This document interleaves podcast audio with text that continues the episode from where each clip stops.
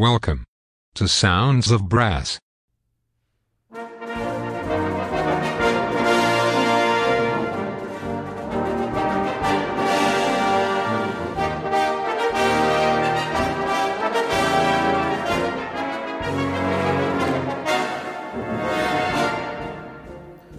Hello, you're listening to Fully Scored.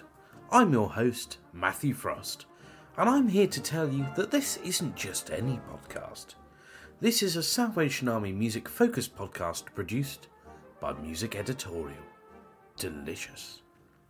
Indulge yourself with a canapé of chat as we speak to Amsterdam staff bandmaster Olaf Ritman about his life, faith, and music. A deconstructed score is also on the menu as we welcome Dr. Ronald Holz to Fully Scored for the first time to examine Peter Graham's Shine as the Light. And don't forget to save some room for fan favourite segment Band Mastermind and also Arid Island album with this month's guest Melissa Dee, recorded at the World of Sound studio. You can expect this all to be served with a side of Sparsely Scored and Band Manager, our two newest segments. But first, here's Olaf Ritman. Well, thank you, Olaf, so much for joining us on the podcast. It's really great to see you and to be able to chat to you today by the magic of Zoom. And I'm looking forward to learning a little bit more about your life, music, and faith over the course of the interview. Are you keeping well? I'm well, thank you, and thanks for having me on the podcast. Uh, to be honest, I'm not a regular listener because uh, it's, I'm a fairly busy man, and uh, but now and then I, I, try to listen to the podcast and really enjoy listening to it and getting the insights of some of the uh, interviewees, or how would you say that in proper English? Absolutely like that. Excellent stuff. Well, thank you, and it really is great to speak to you. So, I've got a few questions to get to know you a little bit better over the course of this interview. My first question goes back to where it all began. Could you tell me a little bit about some of your earliest memories of the Salvation Army? Yeah, sure. So I, I was born and bred in the Salvation Army. So uh, uh, my grandparents uh, on both sides of the family, they were uh, soldiers, and uh, they all were really active in, in in the corps that they were in. So um, also my, my grandfather used to be a, a bandmaster and also the principal principal cornet player of the Dutch national band, the forerunner of the Amsterdam Staff Band. So I think the earliest memories come from uh, the home corps where I went at the age of eight or nine or so. Uh, I was always sitting uh, on the front row with my sisters and really enjoying everything that happened. Uh, so I, I, never found it really annoying going there. Um, not even twice a Sunday. Excellent stuff. And building on from those memories, I believe that you began to play the cornet at the age of 10. What was it, or who was it, that inspired you to take up the instrument? Well, that, that's correct. I started playing around the age of 10, and um, I think many of the listeners of, of this podcast will know that my principal cornet player of the Amsterdam Staff uh, Steve Klepke, passed away really, uh, really soon. He was only uh, 54 when he passed away last June. Um, but he was really the inspiration for me to start playing the cornet. I was about nine, ten maybe, and I, I attended a, a music festival of the uh, of the army, uh, the so-called bandmasters councils, and Steve was only uh, had only just um, joined the Amsterdam Staff Band, and I watched them play, and uh, he was a fairly tall guy, big hands, and I I was really impressed that such a big guy could hold a small cornet, and it really made me uh, enthusiastic about the instrument, and that's why I started playing the cornet. So it was actually Steve who who triggered me to uh, to to start playing the cornet. Fantastic and precious memories, indeed. Yes, yes. So moving on a few years, you became the bandmaster at your home corps at the age of 22, and we'll hopefully discuss that in a moment.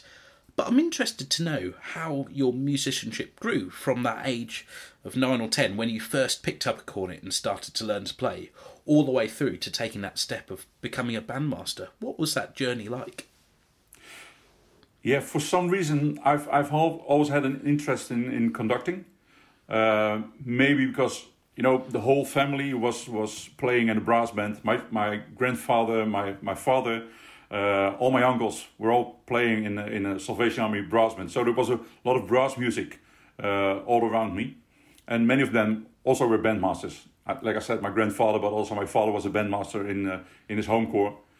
Um, so you could find me uh, when I was a young lad conducting in my room, listening to some of the brass music from from those days, um, and it really fascinated me how it worked that once somebody took a stick to wave, that others start playing. um, so uh, I think yeah, that I'm not sure how that developed, but I always had an interest in leading a band and and making music with with a group for some reason. Fantastic.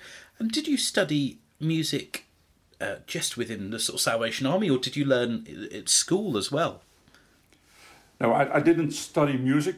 I have no, I don't have a formal uh, education in, in music, educational level.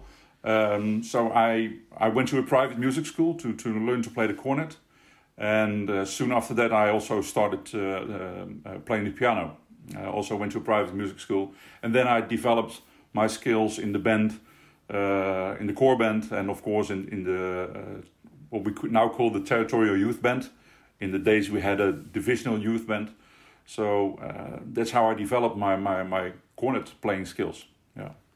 Excellent. And did you ever have a chance to sort of play uh, with brass bands out the side of the Salvation Army? Is there a big scene of brass bands outside the Salvation Army in the Netherlands?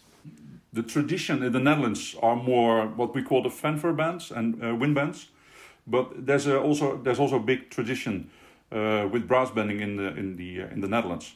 Uh, my father used to play in, um, in a championship uh, band on on trombone for several years, and I think I was around 14, 15 when I also started playing in that band on second cornet.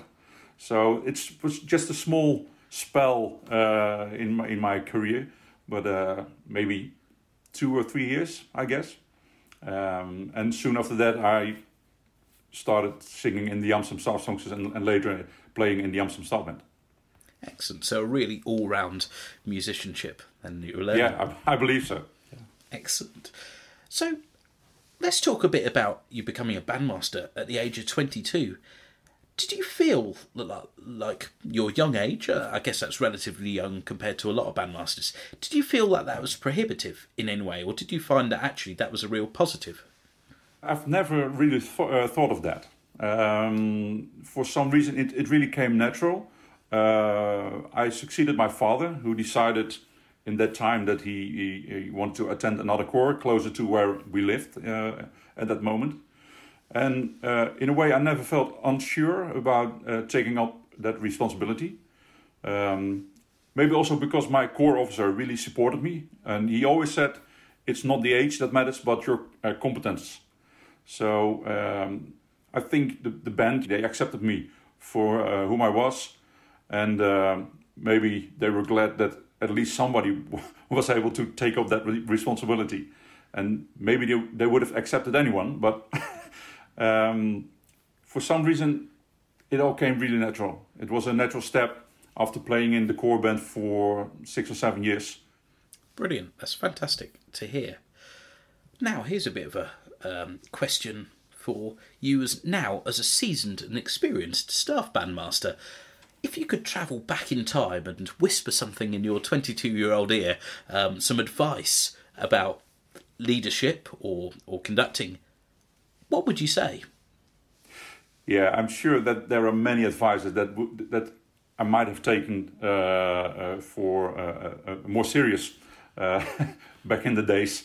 Uh, but you know, you're young and you think you know you know it all. But when I'm really looking back at it, um, the one thing I'm thinking of is that I might have underestimated, you know, the responsibility as a spiritual leader for a group as a bandmaster of the Salvation Army. Um, so I would ad- advise any young bandmaster to find somebody, uh, somebody maybe in the corps or nearby or whatever, uh, to mentor you on that aspect of uh, spiritual leadership. Um, and maybe not only the younger bandmasters, but I think it's really good to have somebody around you that that coaches you um, that, and that, that helps you in your development as a spiritual leader um, for a group like you know a corps band of the, the Salvation Army. Brilliant. Thank you. Really wise advice indeed. And hopefully, people listening that may need to take that on board will take that on board. So, let's have a chat, shall we, about the Amsterdam staff band. And I believe you joined the band first of all in the year 2000 as a cornet player. Uh, was being part of the Amsterdam staff band something that you'd always hoped to do since uh, being a young boy? Yeah, for sure. When you grow up in the Salvation Army, you know the, ASB is a band to look up to. Um, but I've, I never thought that I had a, a, a big chance uh, to, to join the band.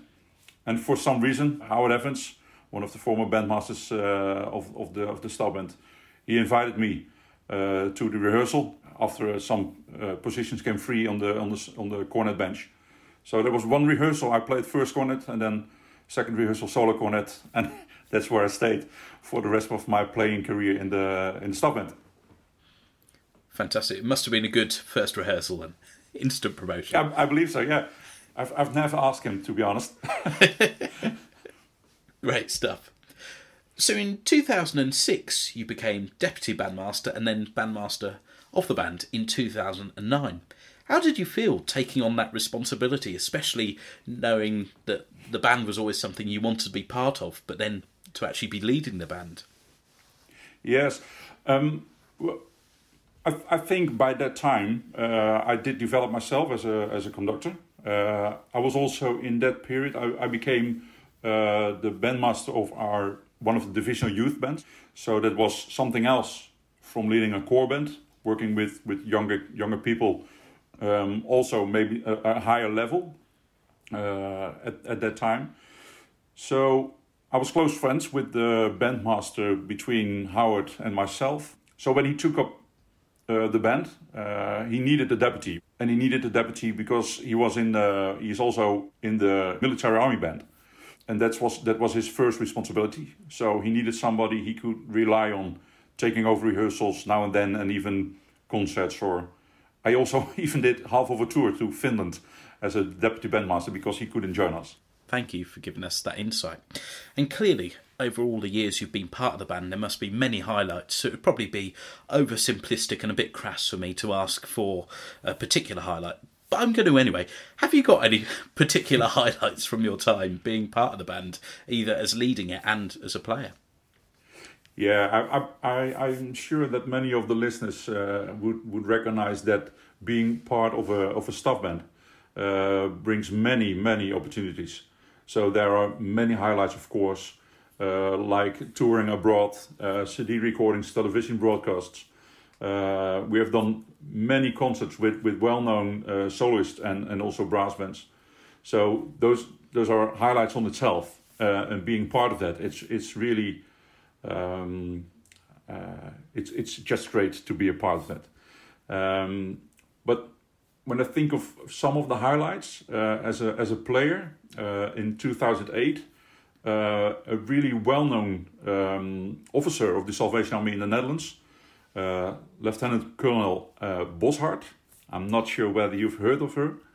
Uh, she was like, you know, the, the, the, face of the Salvation Army in the Netherlands. Uh, uh, not just in the army, but also outside. She was a really public figure. She was well known in, in, in the Netherlands. Um, we, we were able to play at her funeral. So, uh, and we, we, we mar- we're marching together with the Amsterdam Staff Songsters uh, through Amsterdam, and it was uh, broadcasted at uh, Dutch television. So it was really special to, as a player, to be a part of, of that special event, uh, as it was. Um, and of course, um, my first season with the band, ISB 120, a, a, really big highlight. Um, quite un- unbelievable uh, when it's your first season uh, season as a as a bandmaster of a, of a staff band, being amongst um, you know the the well known figures like Steve uh, Steve Cobb, uh, Bill Himes was still the bandmaster of Chicago staff band, um, uh, Ken Waterworth bandmaster of the Melbourne staff band, and Ron Waiksnoris uh, New York staff band. so there was a lot of experience bandmasters and uh, then there was me, only one year. Uh, but it was a true highlight and uh, really special to be part of that uh, that event, uh, of course. Excellent, and not a bad way to start off a tenureship with the ISB 120, is it? No, really, yes. Fantastic. Kind, kind of uh, nerve breaking, but um, I think I managed uh, s- somehow. So, as well as leading the Amsterdam staff bands, your musical influence on Salvation Army music is seen in other places as well, and I'm sure that many listeners will have heard or even played compositions or arrangements of yours. When did you first start to experiment with composition? So I think my uh, development uh, of my, or my composition skills uh, also started from a young age. Um, there was something magic about trying to put something on paper and then hearing it back.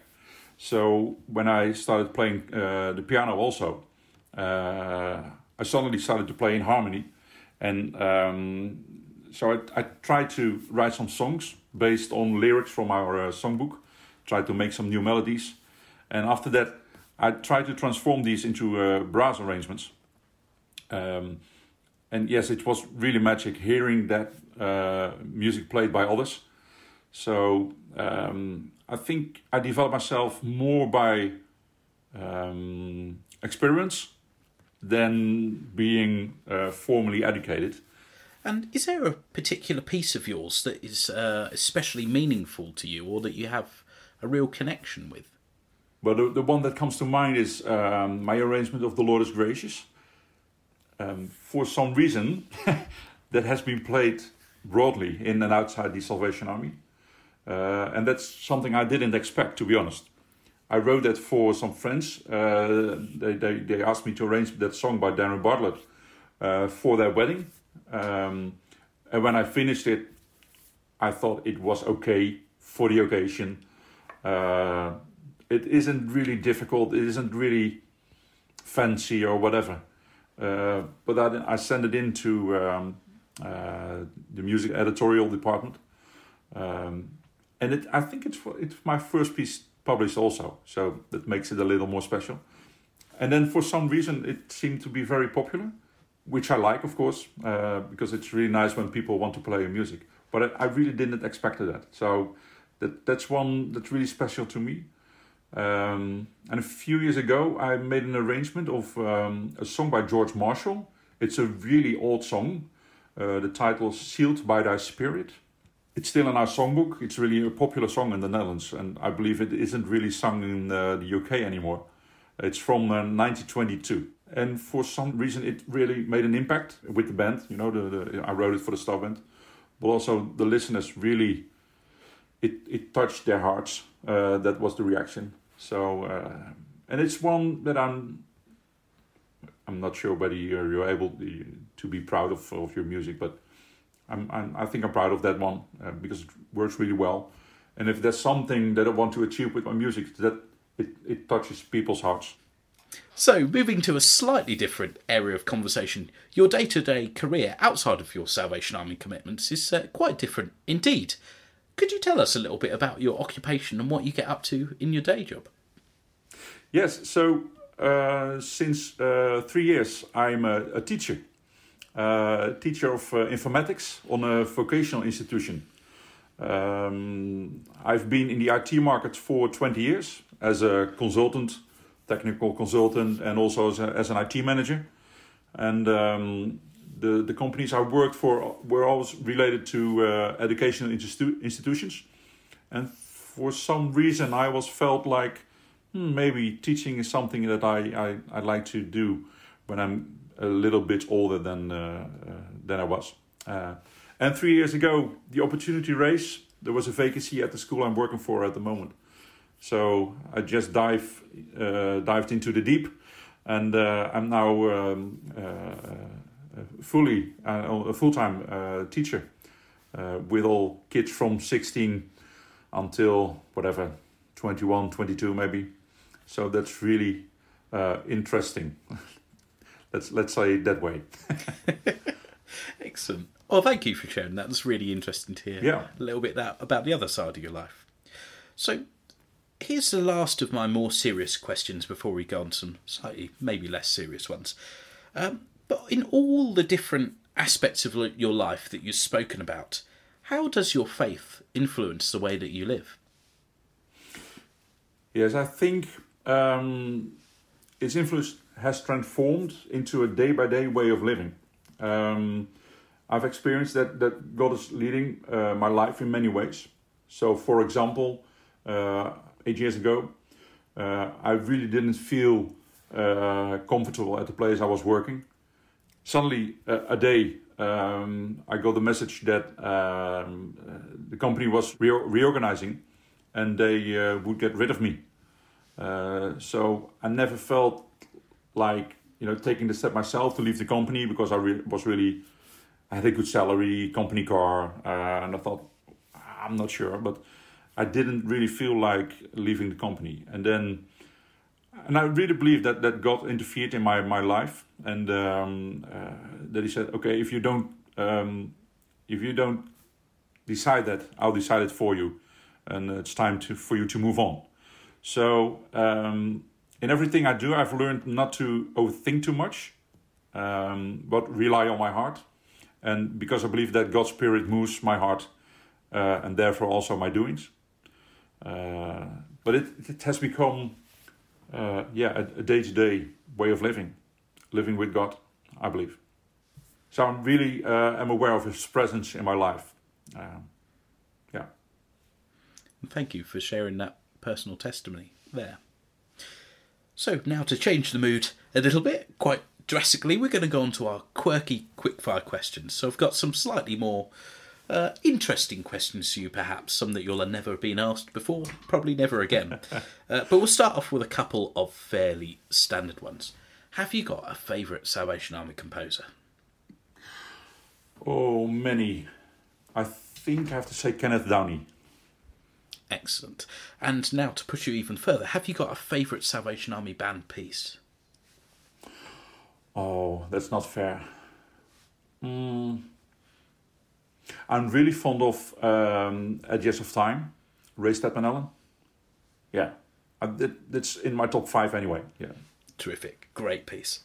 So, um, of course, it would be um, rude for me to go down the uh, the pathway of Dutch stereotypes. So, of course, as always, this podcast, I've avoided them at all cost. But if you did have to have dinner with a famous Dutchman, who would you rather have dinner with, Max Verstappen or Rembrandt? Uh, Rembrandt, I guess. Okay. Uh, and which restaurant would you take them to? The dining with Rembrandt. Oh, that's that's really interesting.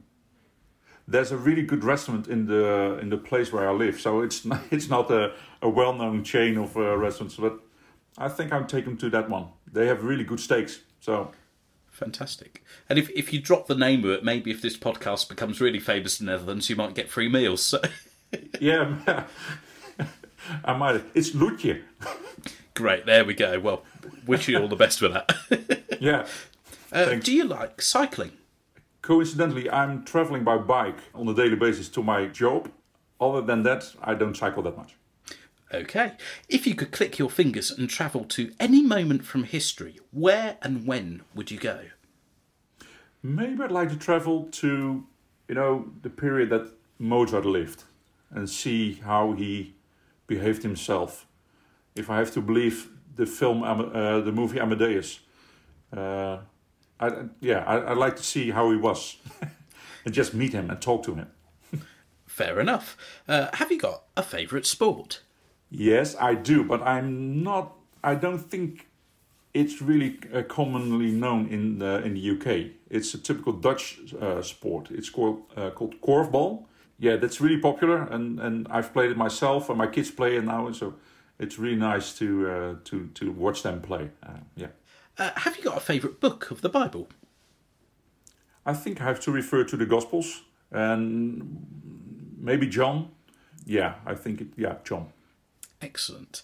Uh, which footwear would you choose to go for a short hike? Uh, clogs or Crocs? uh, none of them. None of barefoot. Barefoot then. Ouch. That sounds very painful. Okay, you'll be pleased to know a simple yes or no question now, so a little bit easier. Olaf, do you want to build a snowman? Yes. Right answer. And finally, last question. What's your favourite seafood? Salmon, I guess. Well, nice. Excellent choice. You can breathe a sigh of relief. That's the end of the quirky quickfire questions. I can see the fear draining from your face now, which yes, is great. Sort of. so that takes us on to a new segment that we've introduced in Series 4 of Fully Scored uh, Band Manager. And just for any new listeners that are listening, just to explain this segment, each guest that comes on is going to be given the opportunity to choose two members uh, to add to a fully scored fantasy band that we're creating. And the players can be Salvationist players from anywhere around the world or and any time period as well. Uh, and the idea isn't necessarily to create the greatest band of all times, because of course that's so subjective, I don't think we'd ever achieve it, but more for the sentimental uh, reasons and the memories of why uh, you're going to choose these players. So, Olaf, if you could choose two players to add to the fully scored band manager fantasy band, what two players would you choose and where would you seat them? Yes, so uh, first off, I'd like to uh, choose uh, my dear friend Steve Klepke, uh, again, who passed away last June. Uh, but he was a true inspiration for uh, for me and for many young people and and, and bandsmen in the uh, in the army in the Netherlands. And I think also many of them worldwide would have known Steve. He was in contact with uh, I think all the bands, all the bandsmen uh, all over the world. A true Salvationist and a wonderful cornet player. So I would really be pleased to see him on the solo cornet bench in the in our fantasy band. Um, and maybe uh, the second one, uh, I thought of Leslie Condon on E flat. Um, for some reason, I, I feel myself related to him uh, as a, he was of course an, uh, an officer in the army and developed himself as a, as a composer and a, a wonderful composer. Um, I'm also really fond of his music. Um, just because of you know the, the person he was and the, the music he, he wrote, uh, uh, I think he deserves a place in our band too. Absolutely. Well, thank you so much for your choices and your rationale Welcome. there. Brilliant. Well, thank you, Olaf, for your time uh, and joining us to speak. It's been really a real pleasure to get to know you better, and thank you so much for giving those insights and um, your answers and just letting us have a little peek into your life. Well, thank you for having me, and uh, I wish you all the best with uh, with the podcast. Keep on going. It's really good to have uh, something like this uh, on the internet on Spotify, and uh, good luck with it. Great, thank you so much. And uh, you haven't got away yet, so we'll see you a little bit later in the episode for Band Mastermind. Ooh, exciting!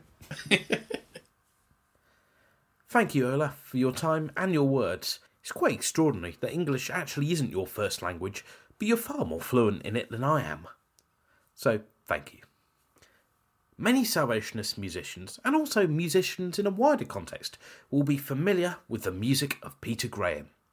Shine as the Light is possibly one of Peter's most well known and most loved compositions, that's had a significant impact on Salvation Army music right from its first performance through to today. To find out why that is and discover more about the message of the music, it's a pleasure to welcome Dr. Ronald Holz to Fully Scored. Ron, thank you so much for joining us on Fully Scored. It's a real pleasure and a privilege to have you join us here. Thank you. So, we're going to be looking at Peter Graham's piece, Shine as the Light, today. Before we delve into the score, can I just ask you a few contextual questions, please? When did you first come across Shine as the Light, and how did you get to know it as a work? Well, I heard about it the, the, the year it was premiered at Star Lake um, I was very aware of that. And shortly thereafter, uh, was involved uh, with uh, both conducting it and also seeing it used at the uh, Territorial Music Institute in the USA South and writing various program notes and uh, also writing about the piece in some of my uh, some of my books. So um, I've interacted with Peter on any number of occasions since way back when. So, but I, w- I was aware of the uh, of the writing of Shine as the Light, and very quickly after that had a chance to uh, interact with that. Now, the person who commissioned the work, Ron Waiksnoris, is a close personal friend of mine. Of course, at that time was territorial music director in the USA East and led the New York staff band. he had asked Peter initially that summer, could Peter lead the essence of time? And that was their that's what they were going to aim at for the music camp for the top band. But Ron realized about a week or so before the camp, it was going to be, shall we say, a rebuild year. And it wasn't a band that was going to be able to tackle Essence of Time. So he asked Peter, could you write something? And the remarkable story uh, there is that Peter wrote this work within about a week under, under real inspiration. This piece took place as a result of not being able to do Essence of Time. But in context, Peter had been wrestling for a number of years with how long Salvation Army band pieces had gotten. They were just, you know, as he, as he said in one, one of his articles when he was at Regent Hall, we used to pummel the audiences into submission with long, drawn out pieces. So he had made the decision that he was going to try and write Salvation Army band pieces within the frame of about eight minutes. Now, he wasn't the only one saying this, but Peter was saying it because he felt attention span, um, context, how we, you know, uh, how, we, how are you, how are we going to reconnect in the modern world uh, in which people just don't have the uh, the energy or the uh, shall we say the desire to give that much time to, to, to a long piece. So Shine as a Light is one of those one of those earlier pieces along that line. And uh, you know, he, he did a whole bunch of pieces in that that and, and, this about that time, like Renaissance, um, uh, The Last Amen, uh, things like that. And Shine as the Light, I think, was the first most successful uh, of that. And it was premiered at Star Lake in 96. Shine as the Light, I think, was particularly successful because it worked on both the musical and the, shall we say, the semantic or for, for the, the program side, the story that it tells. And of course, we have a long tradition in the Salvation Army for music with a message, music that reaches out. And I think in what he wrote, I think he was truly inspired because he was aiming it at the young people uh, in the Starlight Band and as a result to the whole camp. And I think he was very, very successful. So that's the context. You know, it was a last minute thing, but perhaps in the very energy of that week in which he wrote it, I think he was truly inspired. Do you think it would be fair to say that since the premiere of this work, the writing of Salvation Army music ever since has been impacted by it? Absolutely. And uh, I think Peter had, uh, I think he was on the right track. And uh, if you, if we all think back, um, so many of the tone poems and the sinfoniettas got so long. But if we think back, you know, think about Eric Ball writing The Triumph of Peace in the 1930s. He did that in about six minutes, you see. So we had good models. It's just that after a while, we became more and more protracted in what we wanted to say musically. And I think Peter felt we needed to we needed to regain the ability to contact without overwhelming our congregations or our audiences. So I think he was one of the first to do that in in the new in the new era.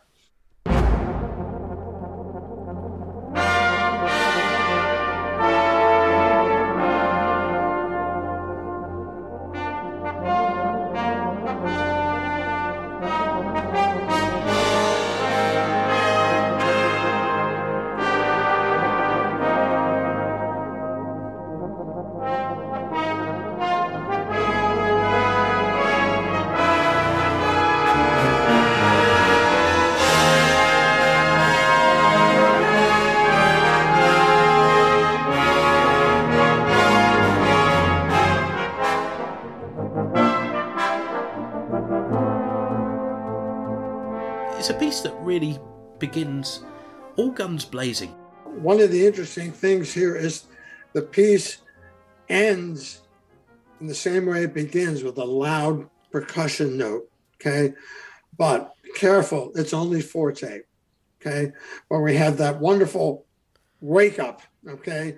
Uh, in the percussion, followed by a typical oh, I would call kind of a shimmering idea that he's going to use throughout the piece. And of course, the leitmotiv, the falling uh, thirds that are, are taken from the end of the Joy Webb song are going to be, shall we say, terraced there in the introduction uh, over the ostinato in the euphonium.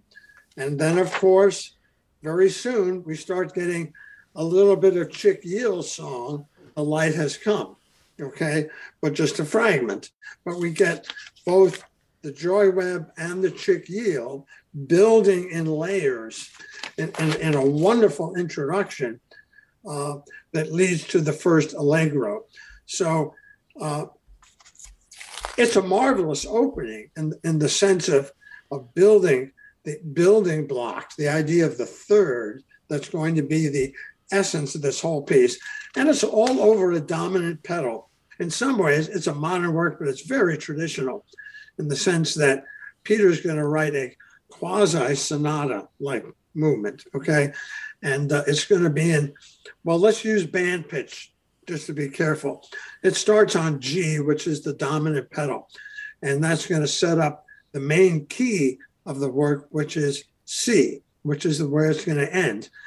The middle, the slow song, is going to be on two different keys for contrast.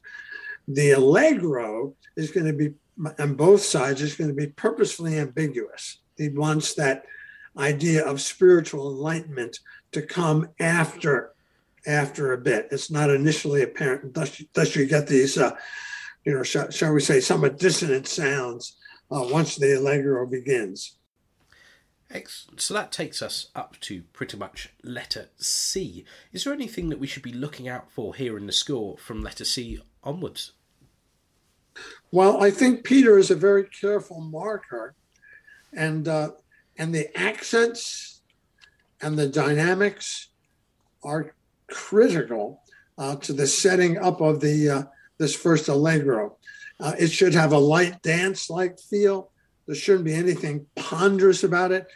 By C, it should only be mezzo forte and the euphoniums and the solo cornet you want to make sure it's got a, a, an exciting ebullience about it without being, um, shall we say, tense. Okay, it, it should it should have a a flowing excitement about it, and uh, and and and that typical ambiguity without being overdone. Even the mutes that enter in letter D, okay, with the accents, shouldn't be overplayed.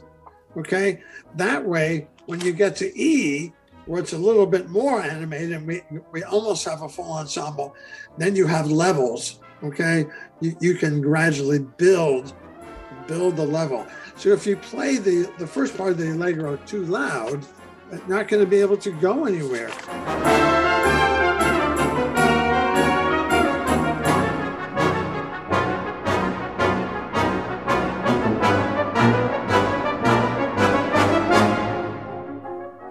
The printed score in New York, they put the words at letter F. It's a great day. That's not the song. It's walk, walk, walk, walk in the light. It's a West Indian song, which goes all the way back to the early days of the musical Salvationists.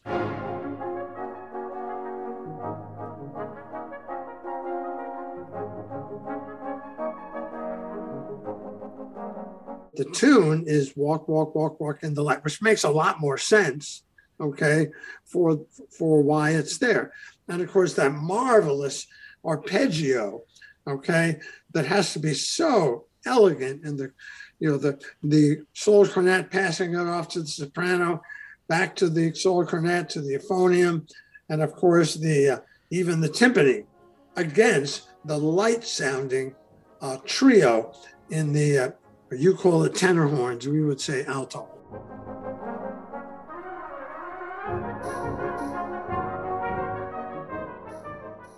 Uh, by the way, letter H really has to be soft and keep that dance like quality. And if it can stay mezzo piano, then the bar before I works. And then we start again, piano subito at I. So the, the dynamics are such a critical thing in this piece.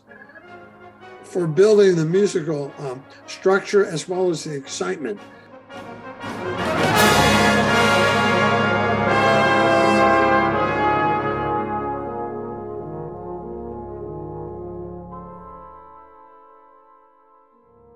K in, in some, some ways speaks for itself if you have a good solo cornetist.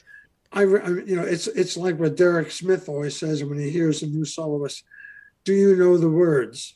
And uh, bandmasters should make sure that their bands know Joy Webb's great song. And and I, I think that knowing the words would be very, very, very important for the band as well as the soloists.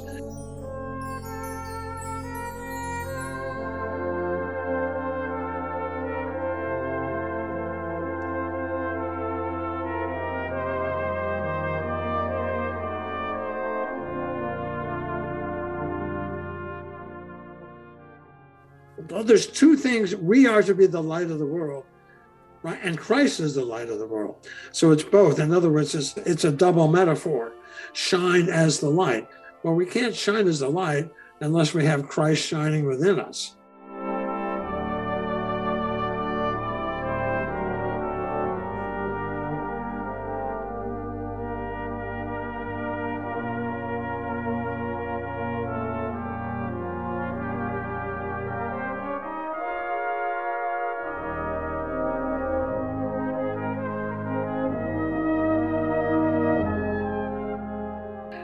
Course that uh, the key change at L um, when the euphoniums and, and first baritones take over the tune and there's a beautiful obligato.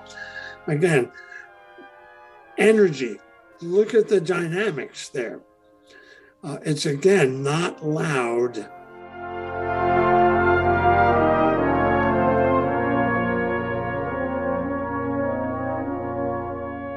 Again, he loves the word slantando, loves to emphasize those, those flat notes like the first trombone in two before M, uh, leaning on, on that, but again, not over sentimentalizing it either.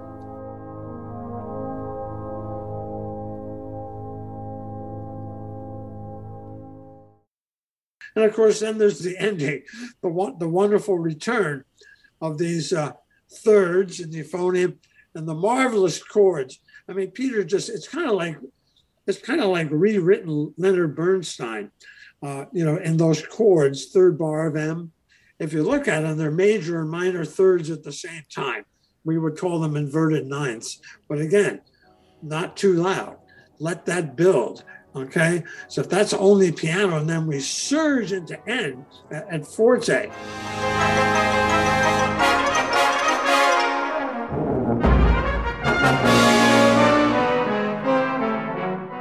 A mantra here, which is don't overplay this piece.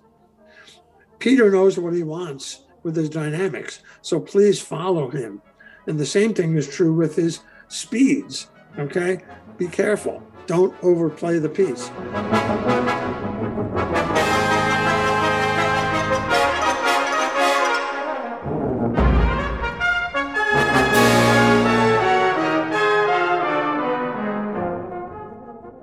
We get to this uh, this famous uh, Senza Misura section, right?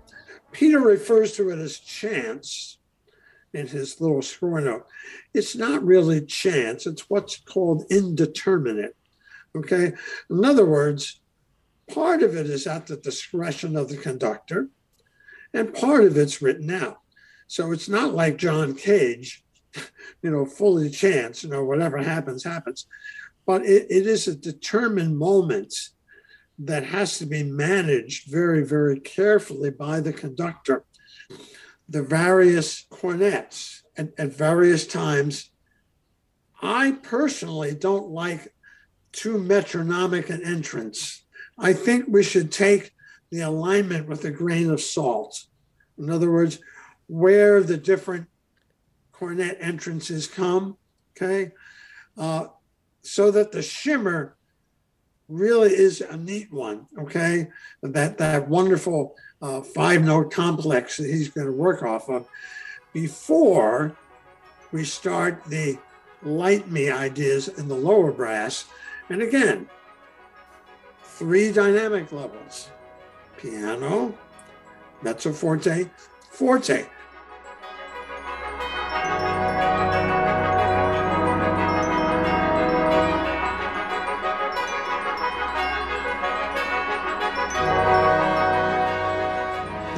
Light me ideas are not necessarily in aligning with the yep, up, up, up, up, up, up, like some kind of metronome, dum, dum, dum. So they're always lining up. It should be against the grain, just to a certain degree.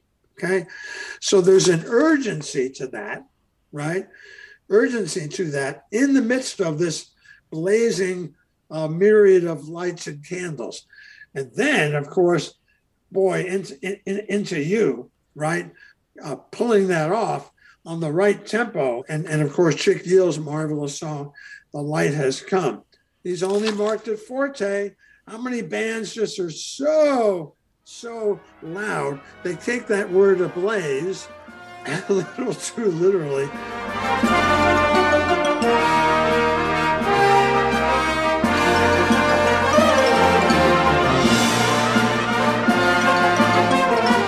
It's interesting how Peter in, uh, interacts with his motive in, in between uh, the tune itself.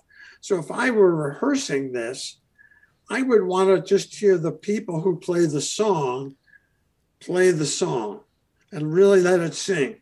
And all the other stuff, the runs and the cornets and the call and response and the solo horn, making sure that that works so that when you get to W, it really can sing, right? It's a beautiful chorale at, at that particular moment.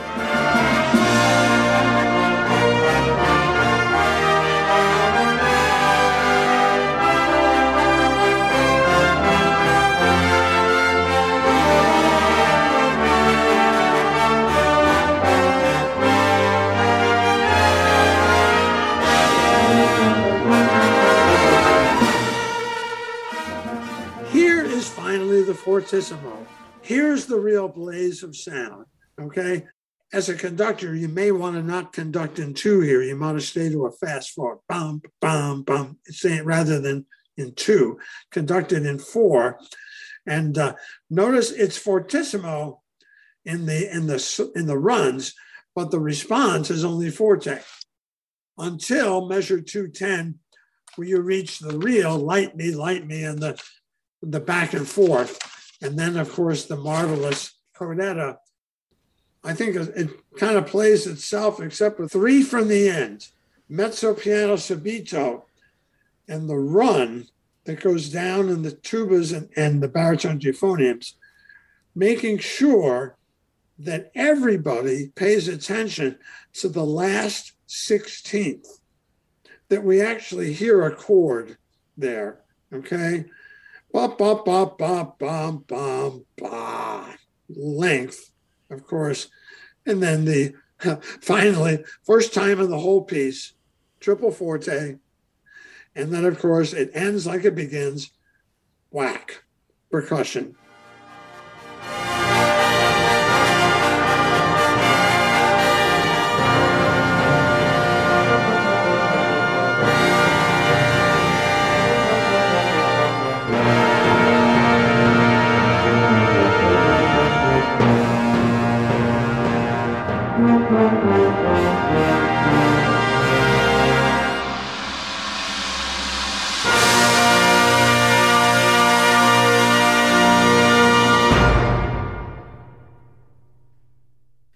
This piece is the model for our, shall we say, concert works. The best Salvation Army music works on both the musical and the, for lack of a better word, semantic level. In other words, it has a message. And the two have to be together. I, I remember something that uh, my good friend uh, Ray Steadman-Allen said. You know, Salvation Army musicians will never get back to, to what we really are about unless we really get back to the Word of God and study it as a band and study it, uh, study what we are doing in the context of the Word of God. Uh, and, and I think that's important with a piece like Shine as a Light as well. Um, when we do that, uh, we are going to be successful in allowing the Spirit to speak to people, okay, through our music. And I think that that's absolutely vital. So there it is. That that's my that's my thoughts on it anyway. Well, thank you so much, Ron, for joining us. It's been a real pleasure to have you speak to us, and thank you so much for the time that you've put into that. And I hope that we are able to hear from you again at some point in the future on the podcast. I think it's a great idea what you're doing, and thanks for uh, letting me be part of it. Thank you. Ron, thank you for that analysis. It's quite clear to see why Ron is one of the leading academics on Salvation Army music and its history. His knowledge is beyond extraordinary. Thank you so much for your time and preparation in putting that together. If you've got any Salvation Army band CDs in your house, there's a good chance that the enclosed sleeve notes are written by Ron. But if you had to pick one of those CDs as your all time favourite, what would it be? Well, that tenuous link is the question, plus a little bit of dramatic embellishment that our next guest had to answer in Arid Island Album.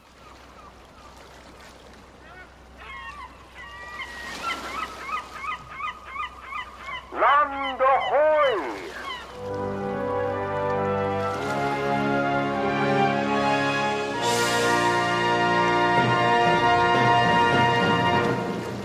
Welcome to Arid Island.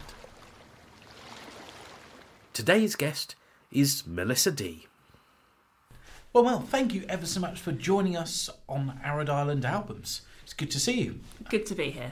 Excellent. And uh, we're doing our recording on set here at SP&S at World of Sound. Uh, so thank you for letting us use your mics. Hopefully, it sounds really nice and clear. no problem at all. So, before I ask about your arid island choice, I've just got a few questions to get to know you a little bit better. So, we're here at World of Sound, as I said, and you work for World of Sound. What is your role here? Um, yeah, so my role is as producer and engineer, and all sorts of other things. Really, we're quite a small small team, so we all all do a bit of everything. Um, so yeah, going on audio recordings and engineering them, putting the mics up, making it sound nice. Um, sometimes producing them, so making sure that the best things are, are happening. Um, you know, getting people to do it again, but better. Um, and then I also do some video work, so editing trailers um, and that that sort of thing as well. Fantastic. And was that always a career path that you wanted to go in, or how did you get into this zone of work? Um, yeah, so I grew up uh, in a, you know, doing music, singing, and playing the French horn.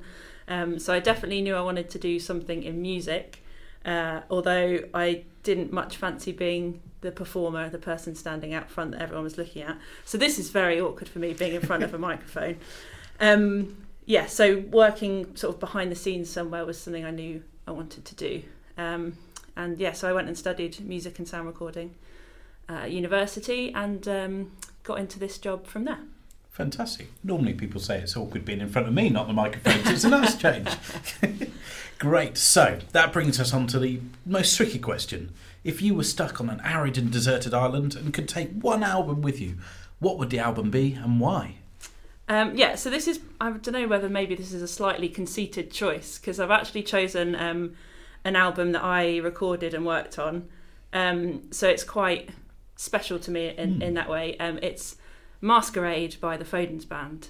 Uh, it's, it was one of the first albums I engineered uh, when I started working here, and then I did kind of most of the post production after that as well. So it's kind of one of the first albums I saw from being on the recording session to then seeing the finished thing uh, in my hand with my name on it. Um, so it holds a special place to me in that way. And also, I think it sounds fantastic and it's four fantastic pieces of music on it. Yeah. Brilliant. Something to be really proud of there. Yeah, absolutely. And a great choice as well.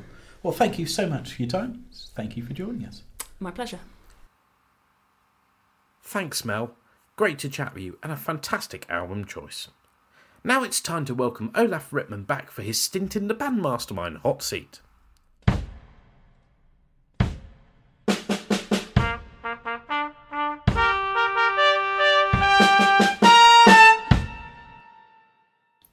Olaf, thank you very much for joining us again for Band Mastermind. Uh, on a scale of 1 to 10, how nervous are you? Uh, 11. 11. Brilliant. That's what we like to hear. So, Olaf Ritman, are you ready to play Band Mastermind? I'm ready. Okay, your time starts now. Saturday night and Sunday morning is a CD recorded by which band? Uh, Bruce Leeson. Incorrect. We'll come back to the answers in a bit.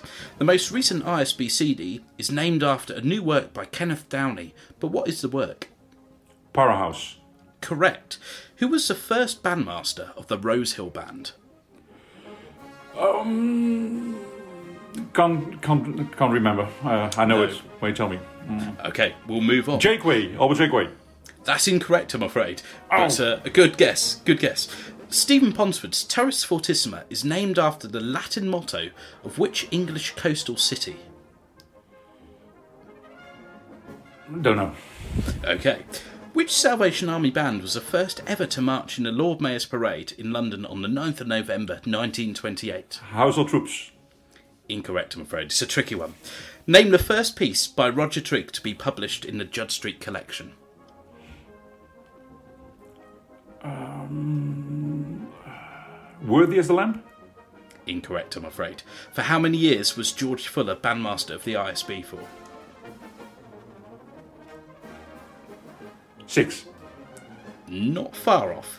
Who wrote the cornet solo Happy All the Day? Uh, Erik Leidzén. Correct. And the final question, because our time is about to run out. Which of the following is not a real march published in the general series? Death's Rolling Tide, The Golden Heart March, or Victory is Near? The Golden Heart March. Incorrect. That is a real march that's published in the general series. So, that gives you a total of two, which isn't bad at all. Way too difficult questions. I'm a younger bandmaster, you know. Uh, Two is not a bad score at all for Bandmastermind. I'll just run back through those questions and uh, give you the answers of any that you didn't get, or for listeners at home. So, Saturday night and Sunday morning is a CD by London Citadel Band, of course. Um, the first bandmaster of the Rosehill Band uh, was actually Walter J. Ward, Major Walter J. Ward. So, Never heard of him. yeah, uh, I think there's a very select few people that might know that. uh, the coastal city, which has the motto Turris Fortissima, or that's the starter motto, is Plymouth, down in the south. The first Salvation Army band to ever march in the Lord Mayor's Parade, this was a bit of a trick question in a way, was actually a band that I'd never actually heard of either. Uh, the Chief Office Band of the Salvation Army's Assurance Society. If you got that Ah, at home. of course. I have all this these. Yeah, yeah. It rolls off the tongue, doesn't it, as well? so uh, if you got that at home, congratulations. Uh, the first piece of Roger Triggs to be published in the Judd Street collection is Battle Ready. And George Fuller was bandmaster of the ISB for 19 years. Uh, the ind- the march that I made up the title of was Victory is Near. Uh, Death's Rolling Tide and the Golden Heart March are both published in the general series very, very early on. And you correctly got Erik Leidzén as the composer of the cornet solo Happy All the Day. So, how are you feeling now on a scale of 1 to 10? Well, I think the most of the questions were uh, a bit uh, British orientated, but uh, otherwise uh, two is a fine score, I guess. I'll tell you what, for our next guest, I'm not sure who it is. If you want to write a selection of uh, Dutch orientated questions, Oh, yes. then please do. We'll, That- we'll give that- someone that else a bit really uh, payback. Yeah, I'll send you some. Send that you would be brilliant. the more niche and difficult, the better. Of course, yes. Excellent stuff. Well, thank you, Olaf, for taking Yeah, it in happy- the spirit it's intended. Happy to join. great fun, great fun. Great, and we'll get you on the leaderboard as soon as possible. But thank you so much for joining us once again today. Yes, you're welcome.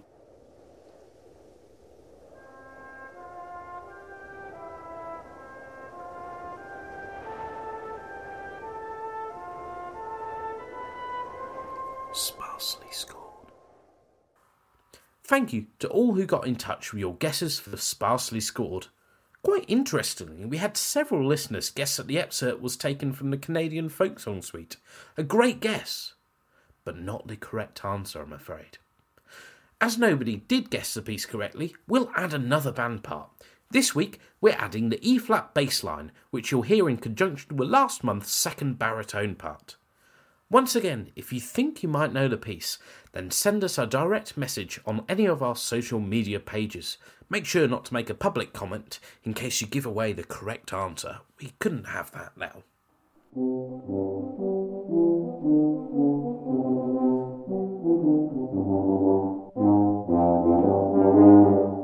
Let's hear that extract one more time.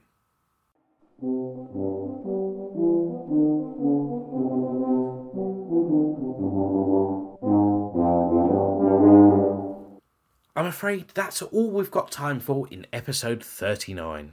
Join us next month as we make the big 4 0.